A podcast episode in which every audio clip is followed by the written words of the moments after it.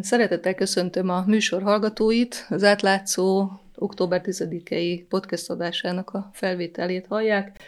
Mai témánk a magyarországi akkumulátorgyárakkal kapcsolatos kérdések, problémák, különös tekintettel a környezetvédelmi biztonsági kérdésekre. És köszöntöm meghívott vendégeinket, akiket az egyszerűség kedvéért betűrendbe mutatok be. Meghívott vendégünk Borbíró Mihály, katasztrófa védelmi hozzáértő és tűzoltó, nyugdíjas tűzoltó, aki Gödváros közbiztonsági referense is volt egy időben. Köszöntöm Simon Gergelyt, a Greenpeace vegyi anyagszakértőjét, valamint Székely Tamást, a Vegyipari Dolgozók Szakszervezetének elnökét, és mindhármuknak köszönjük a meghívást. Azt el kell még mondjam, hogy a meghívottaink között szerepelt volna Kaderják Péter, a Magyar Akkumulátor Szövetségnek az elnöke, volt egy nyilatkozata mostanában, amikor azt mondta többek közt, hogy az akkumulátorgyáraknak vannak környezetvédelmi kockázatai, és ennek kapcsán szerettem volna őt kérdezni, de a megkeresésre nem reagált, azért én remélem, hogy a későbbiekben majd tudunk vele is beszélni. És azt is el kell mondjam még így az elején, hogy amikor felmerült, hogy legyen egy beszélgetés, illetve egy újabb beszélgetés, mert már volt egy az akkumulátorgyára kapcsán, akkor akkor egy olyan témát, vagy olyan címet gondoltam még, hogy jelente veszélyt az akkumulátorgyára környezetre, de az utóbbi egy-két hónapban azért annyi plusz információ került a közvéleménybe, a sajtóba, és mi is olyan sok mindenről beszámoltunk, hogy, hogy úgy fogalmaztam át a központi témát, hogy hányféle veszélyt és kockázatot hordoznak, hordoz az akkumulátorgyár telepítése, működése ma Magyarországon. Úgyhogy ennek a e, jegyében e, fogunk beszélgetni, és ahogy mondtam, már volt szó a negatív hatásokról korábban, két környezetvédelmi szakértővel az zajról és a visszanyezésről beszélgettünk, és a visszanyezéshez e, kapcsolódva rögtön bele is csapnék, hogy, hogy a Greenpeace-es vegyi szakértőnk Simon Gergely segített abban, hogy értelmezze a gödikutakba öntözésre használt kutakba került mérgező oldószer ügyét. Több médiumban nyilatkozott Gergely a lehetséges kockázatokról. Most egyrészt kérdezném őt, hogy a mi hallgatóinknak is mondja el ezt a bizonyos anyagot, milyen kockázatot jelent, de rögtön utána kérdezném arról is, hogy mi a véleménye arról a hatósági álláspontról, hogy nem a, a, az a bizonyos kútvizsgálat az nem derítette ki, hogy honnan ered ez az mérgező oldószer, tehát a vízügyi hatóság úgy gondolta, hogy nincs is további vizsgálni való, tehát hogy mi erről a szakértőnek a véleménye. Parancsolja. Köszönöm. Ugye az RMP az egy Európai Uniós szinten korlátozott anyag, ugye a magzatokra károsító hatással bír, és mint így reprotoxikus egyes kategóriás anyag elvileg nem szabadna használni, csak szigorúan engedéllyel korlátozott feltételekkel, és hát mint ilyen anyag nagyon nem szabadna, hogy kijusson a környezetbe, tehát ezért tényleg ijesztő és elkeserítő, hogy egy ilyen, hogy mondjam, olyan akár ivóvíznek is lakosok által ö, vízforrásban megtalálható a, egy ilyen felszín alatti vízbe, ahol semmi keresni valója nem lehet. És az a baj, hogy ez az anyag nem igazán gyakran van használva, tehát elég ritk, kevés felhasználása van, és ezért nagyon kevés jogszabályba szerepel, levegős határérték van rá, de se felszíni vizes, se talajvizes határérték nincsen, illetve azon a listán se szerepel, ami alapján, hogyha egy gyár, egy üzem ilyet használ, akkor a veszélyes üzemnek, akár alsó, akár felső értékű veszélyes üzemnek lenne minősítve, tehát egy csomó plusz szigorú eljárás vonatkozna rá. Azt, hogy milyen kockávatot jelent az NMP, ezt egy kicsit nehéz megítélni, mert nagyon eltérő, pont azért, mert nem szerepel az ilyen uniós ö, ö, jogszabályokban, ezért ö, ezért nincsenek igazán tiszta kockávat elemzések hozzá a, a tekintetben, hogy ez mekkora kockávatot jelent. Nyilván egy, egy ilyen ö, reprotoxikus anyagnál a kis koncentrációnál is se gondoljuk, hogy jó lenne, de hogy mondjuk más ilyen besorolású anyagnak milyen határértéket szoktak adni talajvízbe, meg ivóvízbe. Én azt néztem, hogy amik ilyen CMR, tehát rákeltő mutagén reprotoxikus anyag, annak vagy 0,1 vagy 1 mikrogram per liter szokott általában lenni a határértéke, és ugye itt 18-at találtak, tehát mindenképpen azt lehet mondani, hogy azért ez egy jelentősebb koncentráció, főleg, hogy véletlenszerűen vett talajvíz, putvíz mintákból mutatták ki. Tehát azt gondolom, hogy mindenképp itt egy nagyon szigorú, gyors kivizsgálásra van szükség, még hogyha sajnos jogszabályokat nem is sért önmagába az, hogy, hogy nincs, hogy ilyen koncentrációs mérdek, hiszen nincs rá határérték. Az elején azért nem tisztáztuk, tehát hogy arról van szó, hogy a Gödi gyártól egy kilométeres távolságban három kútban találtak ilyen anyagot, Azért a, a helyi vízmű, a DMRV azt tisztázta, hogy ez nem ivóvízbázis, ez a terület, tehát, és, és az ivóvízbázison végeztek is vizsgálatokat a DMRV szakemberre, és nem találtak ott semmilyen veszélyes anyagot. De hát ugye Gödvárosának a egy kilométeres körzetében a gyártó lakóövezetek vannak, tehát ott élnek emberek. Most a kérdésem az az, ugye, hogy ami felmerült nagyon sokakban, ma is hívott egy ismerős, hogy vehet-e Gödönházat, és hogy ő úgy olvasta, hogy az első cikkben úgy jelent meg, meg a szakvéleményben is, meg ugye vitatkoztunk is erről, beszélgetünk erről, hogy a levegőből is bekerülhetett a talajba. Majd aztán ugye felmerült az, hogy ezek a kútvízminták 12 méter mélyről jöttek, tehát hogy oda a csapadékkal a talajból nem kerülhetett be. Szóval ezt is próbáljuk már tisztázni, hogy akkor hogy, ha nem is tudjuk, hogy honnan származik, de hogy hogy kerülhet be egy ilyen anyag, tabi levegőből, vagy, vagy, vagy a talajból. Levegőből nem fog RMP a talajvízbe bejutni, uh-huh, uh-huh. mert gyakorlatilag lebomlik. Tehát az, az, egy, az egy olyan anyag, ami... Instabil. Igen, tehát nem, nem tud hosszan megmaradni. Én arra gondolok, hogy vagy valamilyen havária, tehát baleset történt, amit vagy eltitkoltak, vagy ebbe az üzembe történt, vagy máshol, illetve az is lehet, hogy, hogy a valamilyen módon kijutott a szennyvízbe, és a szennyvízből valamilyen szabálytalan módon kijutott. Én arra, arra tudok gondolni, hogy ebből lehet a forrása. Uh-huh. Azt nem mondtam természetesen, hogy minden vendégünk hozzászólhat a témához, azért már most éppen a Simon Gergőhöz fordultam. Ha az NMP végzett egy hetes vagy tíznapos levegőmérés Gödön.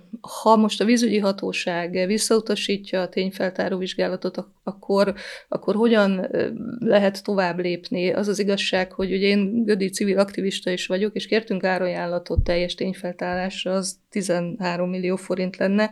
Nyilván lehet gyűjteni erre pénzt, de ugye az ember azt várná, hogy az illetékesek, ha már a civilek ezt kimutatták, akkor lépnek és vizsgálatokat indítanak. Szóval mi a teendő, hogyha ha, ha ilyen nagy összegű lenne a tényfeltárás, mit tudunk csinálni, vagy ki mit tud csinálni? Hát nekem az volt az utolsó információm a, a polgármesteri hivataltól, hogy tervez az önkormányzat maga vízméréseket, talajvízméréseket, és hogy azért, mert nem ivóvízbázison van, attól még számos lakosnak lehet ott kutya, amit vagy bejelent, vagy nem, és ki tudja, hogy mire használ. Tehát semmiképp nem gondolom, hogy ez egy jó állapot lenne, hogyha nem is a hivatalos vízművek ivóvízbázisról van szó.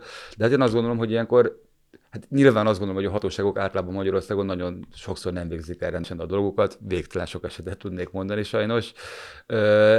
Én azt gondolom, hogy itt is ki kéne vizsgálniuk, és ha mi mennyiben ezt nem teszik meg, akkor valószínűleg az önkormányzatnak kellene ezt megcsinálni, és ők, én úgy tudom, hogy azt ígérték, hogy meg is teszik. Na de az a kormányhivatal miért tenne bármitféle ö, vizsgálatot, amelynek szigorúan meg van tiltva, hogy ezekben az ügyekben ö, negatív irányba lépjen, hiszen mind a két esetben, vagy ahol most már látszik, hogy akkumulátorgyár épül, az az első stratégiai partnerséget köt a kormány a befektetővel és hát azt látjuk, hogy a stratégiai partnerség az nem szól másról, mint sem arról, hogy az ilyen szabálytalanságokat egyszerűen a szőnyeg alá söpri a, a, az illetékes ö, szerv. Ezt egyébként Komáromban is tapasztaljuk, ott elsősorban egészségügyi kockázatokat láttunk, nagyon magas volt sok munkavállalóban a nikkel tartalom. És elkezdtük vizsgálni a kollégákat saját erőből, majd amikor már megvoltak a, a leletek, akkor jeleztük a kormányhivatalnak, hogy hát itt valami nem stimmel, és hosszú-hosszú időn keresztül ment a, a húzavona, hogy egyáltalán bemenjenek a gyárba. Uh-huh. Az önkormányzat szóba került itt. Én sajnos elég szkeptikus vagyok ezzel a lehetőséggel, hogy az önkormányzatnak majd lesz erre forrása. Ugye tanulni vagyunk annak, hogy az önkormányzatokat különböző módszerekkel kifosztják.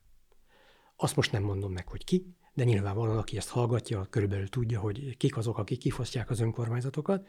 Olyan helyzetbe hozzák őket, hogy ilyen szabadon választott, tehát nem kötelező feladatot nagyon nehezen tudnak majd elvégezni.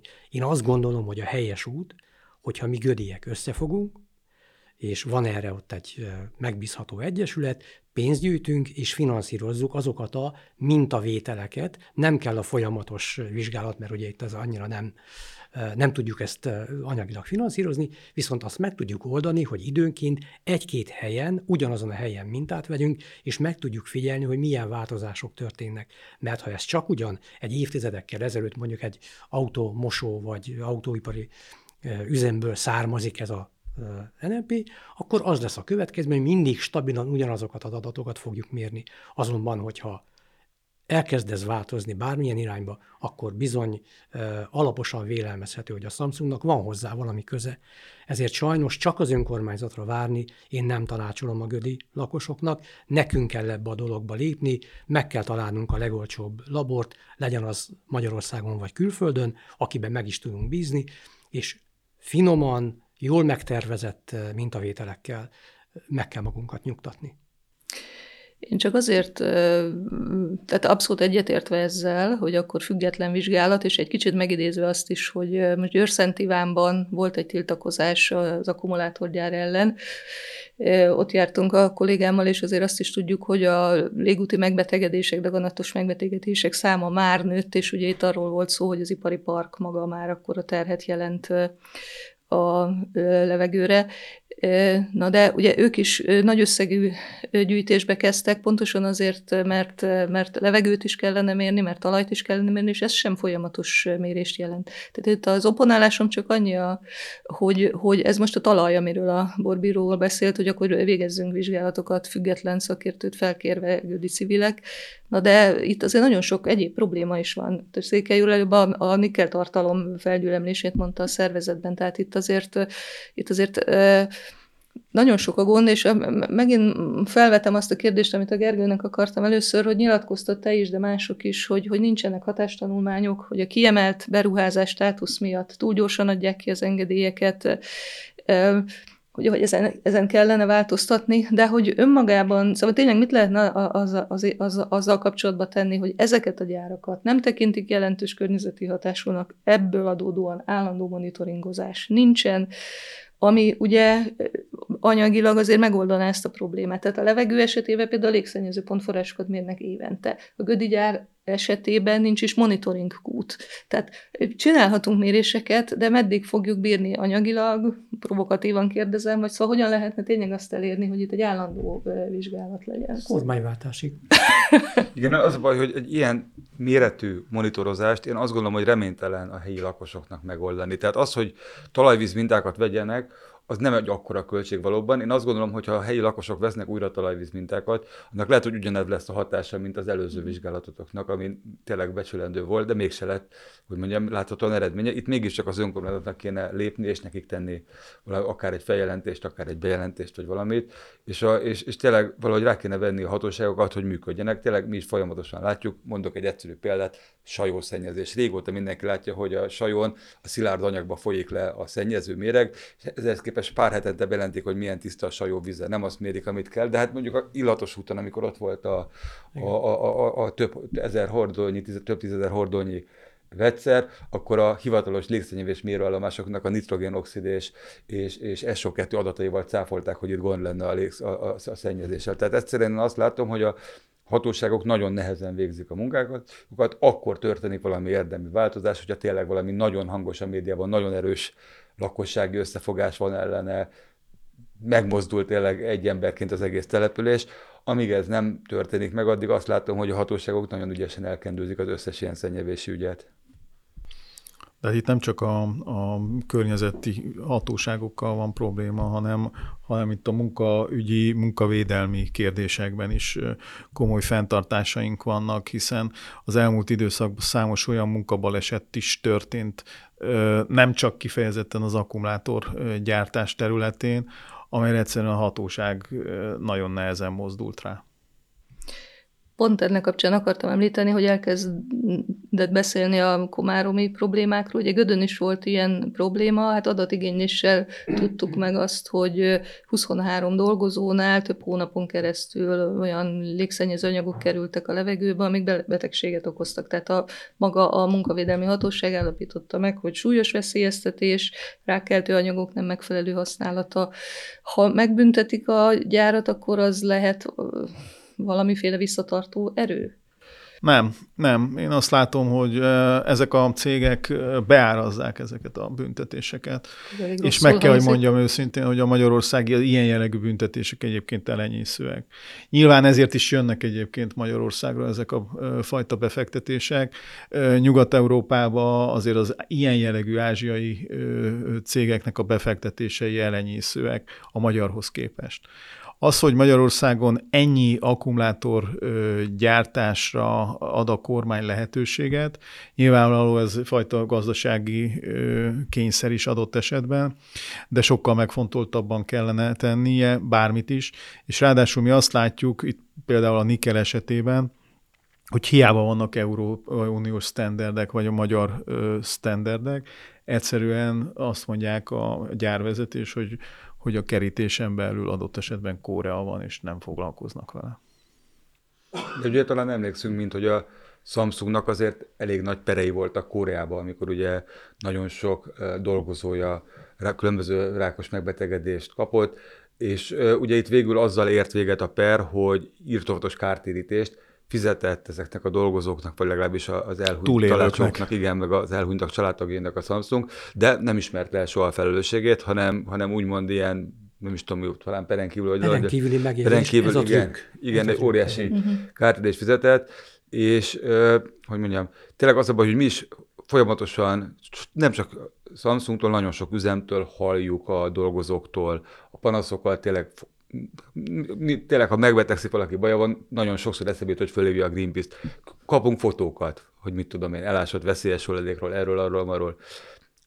Elküldjük a hatóságoknak, mi magunk nyilván nem fogunk tudni bemenni egy, egy, egy jól őrzött gyártelepre, főleg ezek tényleg, hát aki járt a Gödi Samsung környéken, az tényleg egy erőd gyakorlatilag, tehát hogy az nem, nem, egy, nem, nem olyan, mint egy régi magyar üzem, ahol tényleg, mit tudom én, egy, egy, egy láthatósági mellénybe bárki besétálhatott, és és egyszerűen én azt látom, hogy szinte a hatóságok se tudnak bejutni, hogyha akarnak. Tehát ők is, hogy mondjam, annyi, annyi, annyi, annyi papírozás van, hogy ők bejuthassanak, hogy addigra már nyoma nincsen semmilyen szennyezésnek. És tényleg az a, az a fő baj, hogy egy ilyen hatalmas üzemnél nagyon-nagyon nehéz elcsípni a szabálytalanságokat. Tehát tényleg én azt gondolom, hogy még a hatóság akarná elcsípni, akkor is gondba lenne egyébként. Tehát, hogy, hogy ilyen, úgy megvan hogy mondjam, ezt szervezve, és nyilván az alapvető probléma tényleg, amiről a legelején beszéltél, hogy, hogy kiemelt állami beruházás, nincsenek bevonva helyiek, nem készülnek rendes hatástulmányok, gyorsított eljárás van, lakókörnyevet mellé ráadásul zöldmezős beruházásként engedik, egyáltalán nem foglalkoznak a vízhasználattal, tehát hogy milyen iszonyat mennyiségű vizet használnak ezek az üzemek, főleg Magyarországon most ugye halljuk, hogy hogy csökken a talajvízszint, tehát nem biztos, hogy ilyen mennyiségű víz rendelkezésre áll, és egyszerűen annyira előrébb vannak tényleg ezek a rövidtávú anyagi érdekek, mint az, hogy mondjuk a magyar talajt ne tegyük tönkre, a termőtalajt, a, a, a vizeinket ne tékozoljuk el.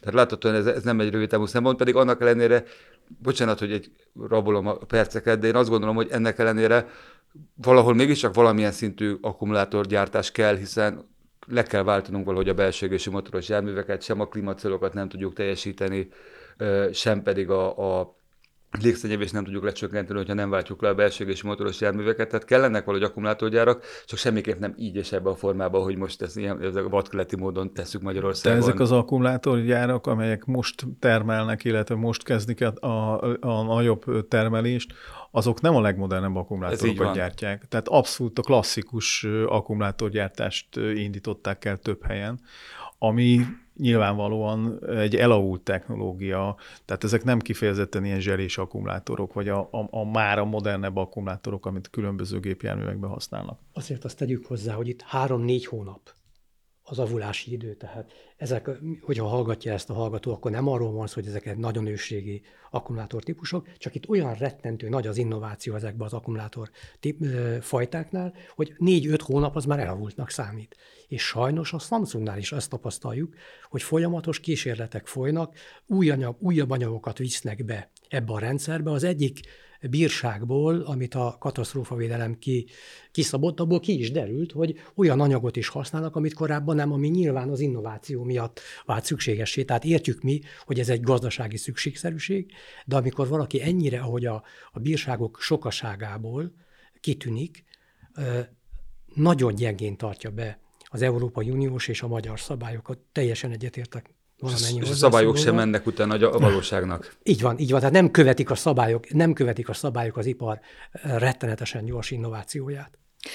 De még egy, csak egy pillanatra visszatérve, mert annyi minden negatívumot mondtunk, de akkor még azt mondanám, hogy például a, a Gödi Samsung gyárban a halálesettel járó munkahelyi baleset miatti bírságban, hogy a, a sok felsorolásban, hogy kockázatelemzés nem volt, stb. ott volt az is, hogy angol nyelven vagy koreai nyelven voltak a feliratok, hogy maguk a munkahelyi e, utasítások a nagyon fiatal munkavállalónak nem voltak magyar nyelvre lefordítva, szóval, hogy ebben tud-e valamit tenni a szakszervezet, vagy bárki, hogy, hogy ilyen módon védje a munkavállalókat? Hát ha beengedik, akkor valószínűleg ezért nem engedik be. Uh-huh, uh-huh.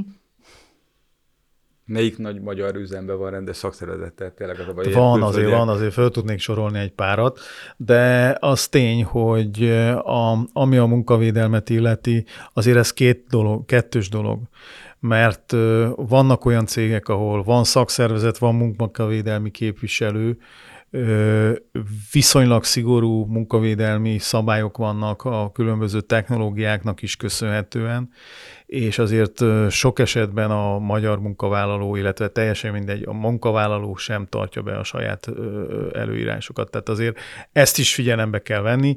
Nyilvánvaló az ilyen új gyárak esetében sokkal komolyabb munkavédelmi ö, oktatásra lenne szükség. Ez nyilvánvaló visszavezethető egyébként az általános oktatásra is, hogy mi hiányzik. A munkavédelem az egy olyan pont, ahol ami, ami hiányzik, és ami a tapasztalatok, hogy hát a munkavédelmi előírásokat, tehát a kötelező előírásokat sem tartják be a cégek. Tehát azért ma már ahhoz, hogy egy ilyen cég működjön, megfelelő létszám esetén munkavédelmi képviselőt kell választani. Megfelelő szakembernek, szakembert kell foglalkoztatni a munkavédelem terén. Ezt is mindig okosba oldják meg, vagy többségében okosba oldják meg a cégek. Ez nem jó irány egyébként. Ennek a levét isszák egyébként sok helyen a munkavállalók, és én azt gondolom, hogy a másik dolog a megtakarítás, mert azért azt látjuk, hogy azok a cégek, akik nagyon sok pénzt fordítanak munkavédelemre, azok adott esetben versenyhátrányba kerülnek azokkal a cégekkel szemben, akik nagy ívben tesznek a, a munkavédelem kérdéskörére. Itt már a, a munka, munkavállalókon kívül azért beszéltünk sokat a közvetlen, meg a távolabbi lakókörnyezetben élőkről, de katasztrófavédelmi szempontból is akkor beszéljünk a biztonsági kérdésekről. Ugye Borbíró Mihály ott dolgozott a polgármester, Gödi polgármester mellett a külső védelmi terv létrehozásakor, mert ugye ehhez a gyárhoz készült egy külső védelmi terv, a Komáromiról úgy tudom, hogy nem, és ugye itt van molari rendszer, ami, és akkor most tulajdonképpen felteszem a kérdést, hogy biztonságot jelent önmagában az, hogy van két sziréna, tehát hogy megnyugodhatunk, hogy azért akkor itt Gödön rendeződött a katasztrófavédelmi helyzet és a biztonság ügye? Most én leszek, aki kicsit rabolja az időt, de hát örülünk neki. vegyük át ezt rendszer technikailag. Igen. Tehát ma úgy van fölépítve a rendszer, hogy van egy veszélyes üzem, aki letelepül valahol, elindulnak az engedélyesi eljárások, van egy hatóság, a katasztrófavédelem, aki katasztrófavédelmi szempontból felügyeli, figyeli az egészet. Elméletileg ő a mi megbízottunk, nem a kormány fejének a megbizotja, hanem mi állampolgárok megbízásából ő hozzáfér olyan titkos üzleti adatokhoz is, amit egyébként a gyár nem adna meg másnak, de tudja, hogy a katasztrófavédelemnél, tehát az erre rendelt hatósági szervnél olyan titokvédelem alatt áll, ami biztosítja őt arról, hogy ez nem kerülhet máshova. Van a katasztrófavédelem, aki megszűri ezeket az információkat, leveszi belőle az üzletileg kényes adatokat, és átadja az önkormányzatnak azokat a tervezési adatokat, ami alapján mi a külső védelmi tervet el tudjuk készíteni. Tehát, hogyha a Samsung nem jó adatokat szolgáltat, a katasztrófavédelemnek, az még le is szűri belül az üzleti adatokat, akkor a mi tervezésünk csak olyan lehet, amilyen adatokon az nyugszik. Tehát alapfeltétel lenne, hogy az a független magyarországi hatóság az szigorúan vasalja be az összes adatot, ő döntse el, konzultáljon a gyárral, hogy melyik adatok amik feltétlenül üzleti érdeket sértenek, akkor azt nevezzék át valamilyen fantázia névre, de nekünk pontosan tudni kell, hogyha annak van katasztrófavédelmi kihatása. Na itt is ilyen elvek alapján készült a külső védelmi terv. Azonban már a tervezés során fölmerültek érdekes dolgok. Amikor még alsó küszöbértékű veszélyes üzem volt a Gödi Samsung gyár, akkor kisebb, a nagyobb volt a, hat, a hatásterülete a biztonsági jelentés szerinti hatásterülete, mint később, amikor megtöbbszörözték ezeket a veszélyes anyagokat. Ez csak akkor fordulhat elő, hogyha valamilyen olyan különleges rendszabályokat vezettek be, külön tárolás, sok is tároló, stb., amikor az összetett együttes hatás nem értékelhető. De itt ugyanott tárolják, tehát még azt sem lehet mondani, hogy olyan intézkedéseket tettek, ami következtében nem lehet ezt ilyen... Bocsánat, ők, volt egy olyan megjegyzés, hogy más anyagokat használnak, más az anyagösszetétel, és ezért nem lesz esetleg Igen, egy csak havária esetén. jelentés adatai nem ezt támasztották Nem alá. Uh-huh. Itt tonnában meg lehetett mérni, hogy mennyi volt korábban, mennyi lett az új, és az újnak kisebb a hatásterülete. Ha tehát a katasztrófavédelem úgy végzi a dolgát, ahogy arra ő esküdtett, és az esküben nem egy személy szerepelt, ha eskü szerint végzi a dolgát, akkor pontosan lehet tudni, hogy milyen mennyiségű anyaggal kell számolnunk. Akkor elméletileg a Gödi polgármesteri hivatalban lévő külsővédelmi terv az minden szempontból helyes, és helyes adatokon nyugszik. Sajnos azért én tapasztaltam a terv készítése során olyan ellentmondásokat, ami engem nem nyugtatott meg. Például én kértem, aztán az egyik alpolgármester lekapcsolt a feladatról, kértem, hogy csináljunk már egy megállapodást Pest megyével, hogy pontosan tudjuk, hogy ki felel a riasztásért. Tehát legyen leírva egy megállapodásba, hogy Gödváros polgármestere felele azért, hogy riasztják a lakosságot, vagy Pest megye, akinek kvázi a területén van. Több Ezt ha tegyük ide, hogy ha valaki esetleg nem tudja, hogy egy különleges gazdasági övezetet hoztak létre Gödön, és, és emiatt... a polgármesteri feladatokat Pest megye, megye elnöke gyakorolja. Uh-huh. Csak hogy ugye ilyenre még nem volt példa a magyar közigazgatásban, három éve se kiköpni, se lenyelni nem tudja a belügyminiszter úr azt a békát, amit mi minden évben felterjesztünk neki, azzal, hogy ha egy település területén felső küszöbb értékű veszélyes üzem van, akkor azt egyes katasztrófavédelmi kategóriába kell sorolni.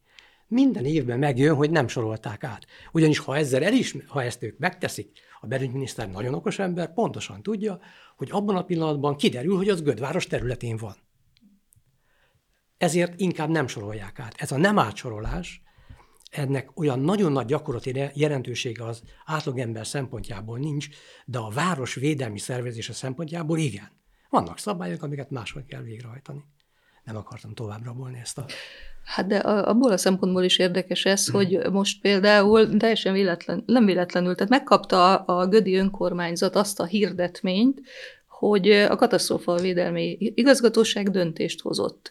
És én is kikértem, mint újságíró, meg a polgármester is írt, hogy jó, de milyen döntést? Tehát ugye nem volt benne a tartalom és nem kapta meg a Gödi polgármester a tartalmát magának a döntésnek, és ő az ügyféli jogát is kérdezte ezzel kapcsolatban, jó, de hát nem tekintett bele az eljárásba. Mire kapott egy végzést, hogy mivel a Gödi különleges gazdasági övezetben megye, a megye gyakorolja a hatáskört, Pest megye, ezért ő nem ügyfél ezekben az ügyekben. Na most ezen joggal esik kétségbe a város polgármester, a polgári védelemért felel, hogy akkor ő nem értesül a legújabb eljárásokról, hogy mi folyik.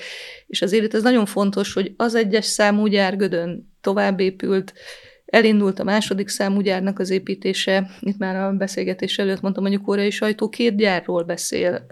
Magyarországon most a bővítés szót használják, na, de itt két felső küszöbértékű veszélyes üzem van már, annak ellenére, hogy összefügg a kettőnek a működése, és ezeknek a bővítéseknek a hatására már öt biztonsági jelentés készült, mert ötször dolgozták át a katasztrófavédelmi engedélyt. Tehát itt is fontos az, amit a Borbíró mond, hogy a hatásterület ennek ellenére egyre inkább kisebb, másrészt pedig ugye a feladatok is nőnek a város számára. El tudja látni majd a feladatokat a, a polgármester és a polgári védelmi erő, hogyha hogyha nem kap kellő információt kellő időben? Ez egy nagyon fontos kérdés, de azért azt még tegyük hozzá, hogy normál rendbennek úgy kellene történnie, hogy amikor a katasztrófavédelmi hatóságnak olyan információ kerül a birtokába, ami befolyásolja a külső védelmi tervet, akkor ő átiratot küld a polgármesternek, és újra összehívja azt a kis csapatot, aki a külső védelmi terv elkészítésért felelős, és akkor korrigálják, tehát elvégzik a szükséges módosításokat.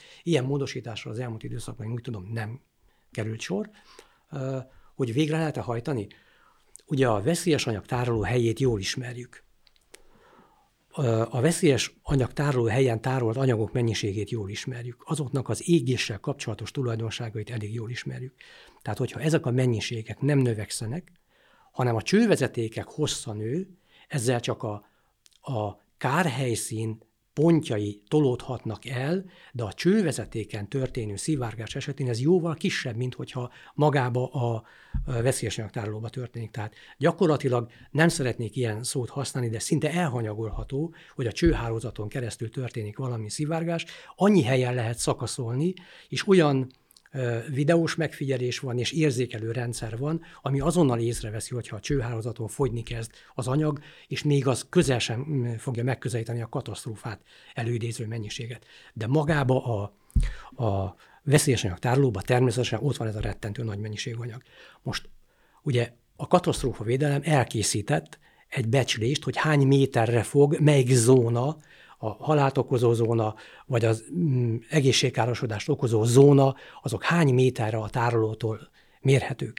Nekünk nincs más lehetőségünk, mint ezt elfogadni. Én kértem a polgármester urat annak idején még, hogy egy külföldi céget bízzunk meg azzal, hogy auditálja, vizsgálja felül ezt a be, biztonsági jelentést, nézzük meg, hogy nekik is ugyanaz az eredmény jön neki, mert ha ugyanazt a szoftvert használják, akkor ugyanannak az eredménynek kell kijönni, vagy 5-10 méteres eltérésen, mert ha bármilyen e, meteorológiai adatot megváltoztatunk, akkor ott eltérések jelentkezhetnek, de ez nem markáns, tehát ez tökéletesen kezelhető. Akkor meg tudjuk nyugtatni a lakosságot. Én be is szereztem hozzá szükséges árajánlatokat, azonban ebből pénzügyi okokból nem lett semmi. Tehát ma azt tudom mondani, hogy Gödváros katasztrófavédelmi tervezése szempontjából a rendelkezésünkre bocsátott adatok alapján készültünk egy védelmi tervvel. Ez a védelmi terv alkalmas a katasztrófa kockázatainak kezelésére, nem megszüntetésére, hanem a következmények kezelésére. Nagyon kis százalékú veszteséggel. És hogyha tovább épül az üzem, és felépül a második gyár, akkor is, mert akkor új védelmi tervet kell, vagy Nyilvánvalóan a katasztrófének az lenne a dolga, hogyha olyan adat kerül a birtokába, amit már az előbb elmondtam, ami befolyásolja a külső védelmi tervet, akár a hatásterület, akkor minket értesítsen. A Molarival kapcsolatban azért van ám itt egy tévhit. A Molari nem úgy indul el, hogy érzékeli a veszélyes anyag kiszivárgását, és akkor magától megszólal a hangszóró. Sajnos nem így van. Uh-huh. A magyar jog nem így szabályoz, hanem a magyar jog úgy szabályoz, hogy megjelenik ez a jelzés a katasztrófavédelmi illetékes ügyeletén, jelen esetben a, a Pest megyei ügyeleten, megjelenik ez a riasztás, ahol előveszi a tervet az ott ülő tiszt, kinyitja, és fölhívja az illetékes polgármestert, és mondja, hogy riasztás érkezett, megszólaltathatom-e. Uh-huh. Ő engedélyezi. Ugye mi ezt kértük, hogy ezt döntsék el, hogy legyen akkor ez Pest megye, hogyha ő van minden adat birtokába. Nem mi, mert mi nem vagyunk minden adat birtokába, és ugye azt tudni kell, hogyha túl nagy intézkedés hoz, tehát kiürítés rendel el a polgármester megalapozatlanul, annak súlyos anyagi konzekvenciái vannak. Úgy, hogy nem is tudjuk az adatokat. Tehát ez a molari nem az a molari teljesen, ahol automatikusan, mint egy üzembe megszólal a duda, és akkor tudja mindenki, hogy hol a dolga.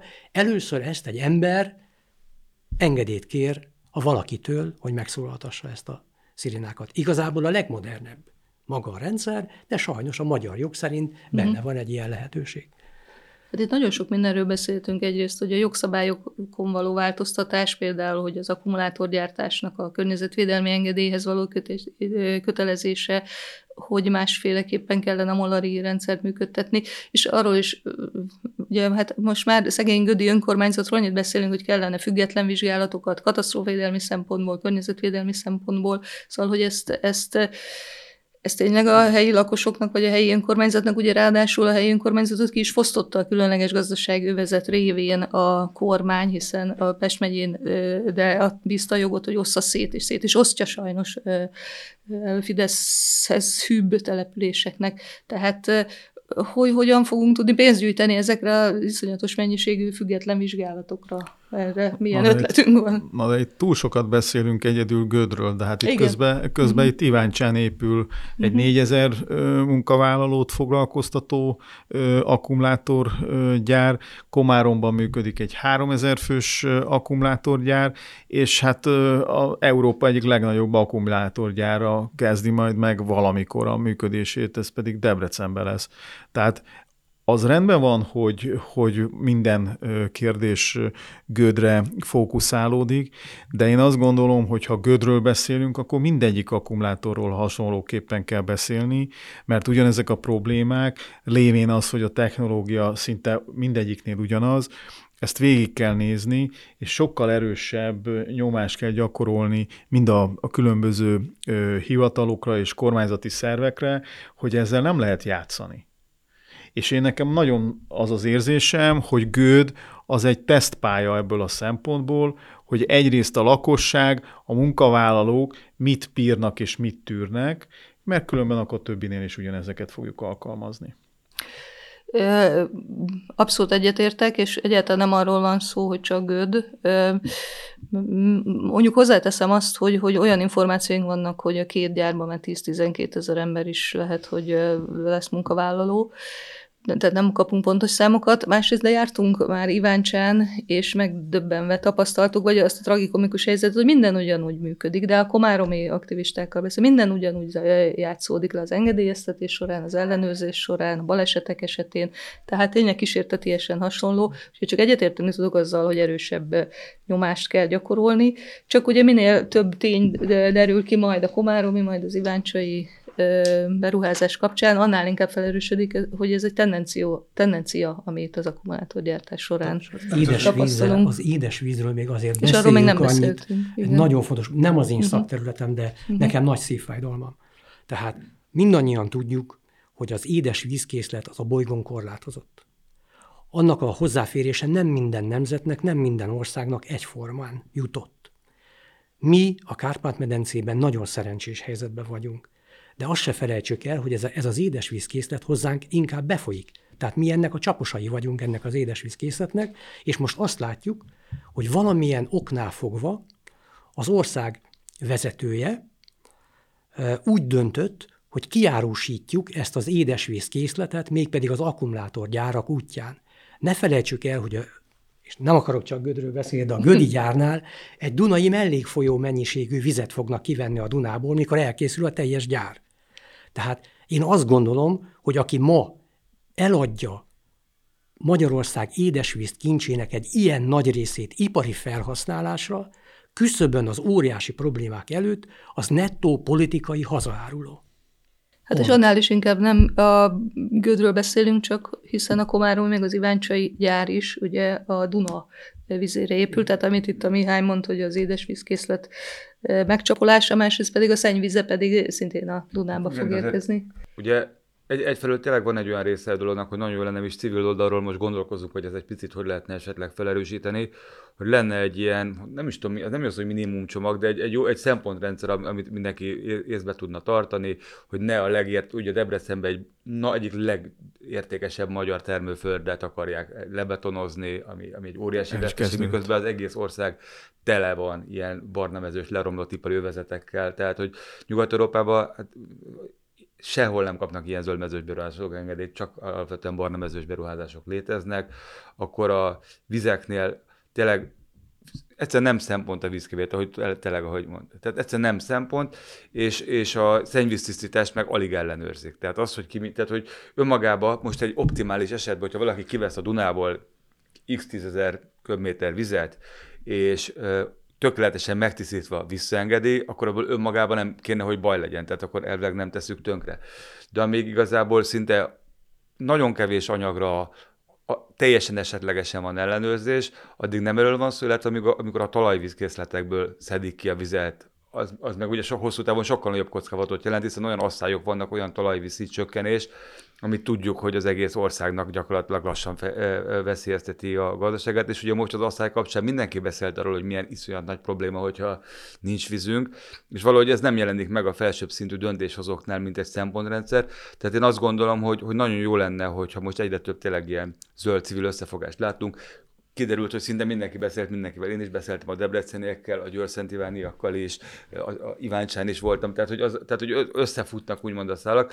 Tényleg az lenne jó, hogyha valahogy erősebben lehetne tényleg ezeket a alapvető probléma halmaz kommunikálva, fenntartva azt, hogy önmagában nem biztos, hogy baj, hogy ipar jön Magyarországra, és nem biztos, hogy baj, hogy, hogy, hogy mondjam, hogy ha akár átváltunk valamilyen szinten az elektromobilitásra, de tényleg a legmodernebb technológiákat kéne idehozni, nem szabadna bármilyen régi technológiát. Emlékszem, amikor a, a Hanko gumigyárral ö, ö, dolgoztunk, már annak a kapcsán bejövetelével, és akkor is azt néztük, hogy olyan technológiákat hoztak be, amiket konkrétan már kijelölten betiltott az Európai Unió. Tehát olyan anyagokat raktak gumiba, amiket már nem is, tehát pakokat, amiket már lehetett tudni, hogy három év múlva nem is lehet, és ennek ellenére így gyártottak itt. Tehát egy csomószor azt látjuk, hogy Magyarországra tényleg ezeket az ilyen leromlott, kicsit egyel visszamaradottabb technológiákat hoznák, de még emlékszem, tényleg jó pár ilyen történet emlékszem, hogy, hogy Nyugat-Európából kiebrudált gyárakat szinte felraktak vonatra, és egy az egybe áthoztak Magyarországra.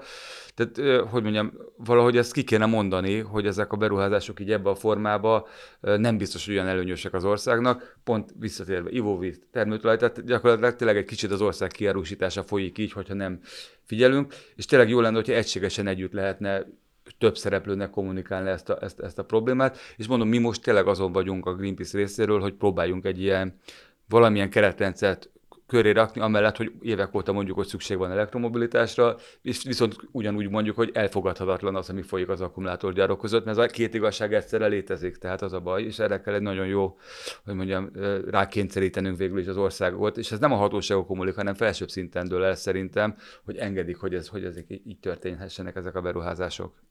Hát itt most nagyon sok érdekes gondolat elhangzott szerintem már itt magunk között is, és még egyszer azért hangsúlyoznám azt, hogy szerettem volna, hogyha itt van a Magyar Akkumulátor Szövetség ügyvezetője, mert ugye végre felkerült a minisztérium honlapjára a Nemzeti Akkumulátor Stratégia, amiben ugye pontosan ezek a dolgok nincsenek benne, hogy milyen, tehát nincs felmérve az, hogy milyen környezeti károkat okoz az akkumulátorgyártás, hanem csak azok a szempontok jelenek meg, hogy hogy hogyan lehetne innovatívabbá tenni, hogy hogyan lehetne a lítiumot kinyerni például a geotermikus anyagokból, tehát hogy azok a, azok a dolgok, amik, amik veszességként megjelennek, hát azokat ezek szerint akkor nekünk, illetve civileknek, illetve akik a nyilvánossággal kapcsolatban állnak, tudjuk majd képviselni a döntéshozók felé.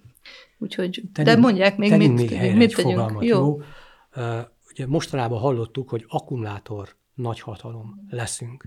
Szóval azért ezt pontosítsuk, nem mi, hanem azok a gyártók, akik Magyarországon a természeti környezetet profittá alakíthatják kormányzati engedéllyel, kellő ellenőrzés nélkül. Na ezek lesznek akkumulátorgyártó nagyhatalom, mi meg ennek a környezeti elszenvedői vagyunk. Tehát, hogy a Szijjártó Peti is értse, nem pontosan úgy van, ahogy ő ezt harsogja és kommunikálja, ennél sokkal pontosabb az, hogy azok a gyárak, akik most bejönnek a kínai is, meg aki már eddig ben volt, meg aki e, még bejön, ők tényleg akkumulátorgyártó nagyhatalom lesz, mi pedig ennek a környezeti hatásait elszenvedő törpehatalom leszünk. Hát és hogy mennyi a magyar beszállítói, magyar alvállalkozó réteg egyetem be tud-e kapcsolódni, és valamiféle profitot vagy gazdasági hasznot kapunk ebből, ez, erről megint nincsenek de tanulmányok vagy vizsgálatok. És a édesvízen még visszatérve sajnos, Igen néha csúsztatnak az akkumulátorgyárak, hogy ők tisztítottan visszajuttatják a Dunába. Nem, hát ők adnak csak egy kis részét juttatják, juttatják vissza. Maga az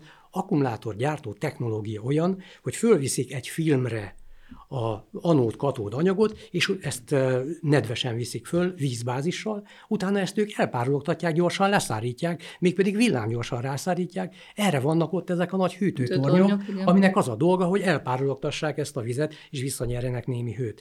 Tehát én azt gondolom, hogy teljesen egyetértve az előttem szóló szakértővet maximálisan, hogy Európai Uniós szinten egy minimumot szabályozni szükséges. Ez szerintem feladata lenne azoknak a pártoknak, akik az Európai Unióba képviselettel rendelkezzenek, hogy kellő hangot adjanak, ne csak a, a szakértők próbálkozzanak itt, hanem a politika is támogassa, hogy legyen egy minimum Magyarországon. És hát nem mellesleg arra kellene kényszerítenünk a Samsungot, mint márkát, meg a többit.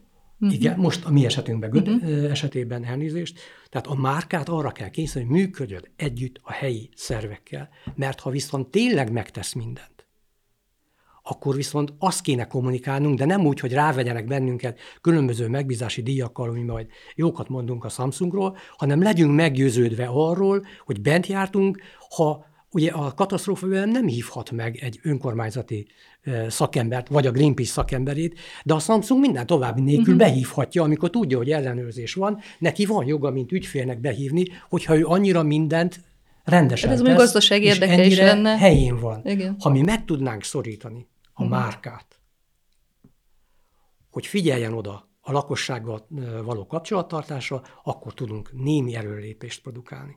Ez Szerintem. igen, ez is egy eszköz, ez is egy lehetséges eszköz, és vannak más eszközök is, ha vannak, és tudunk velük élni. Nagyon szépen köszönöm a beszélgető partnereimnek az értékes gondolatokat, és folytatjuk szerintem ezt a témát majd még később. Köszönöm. Köszönjük. Köszönjük.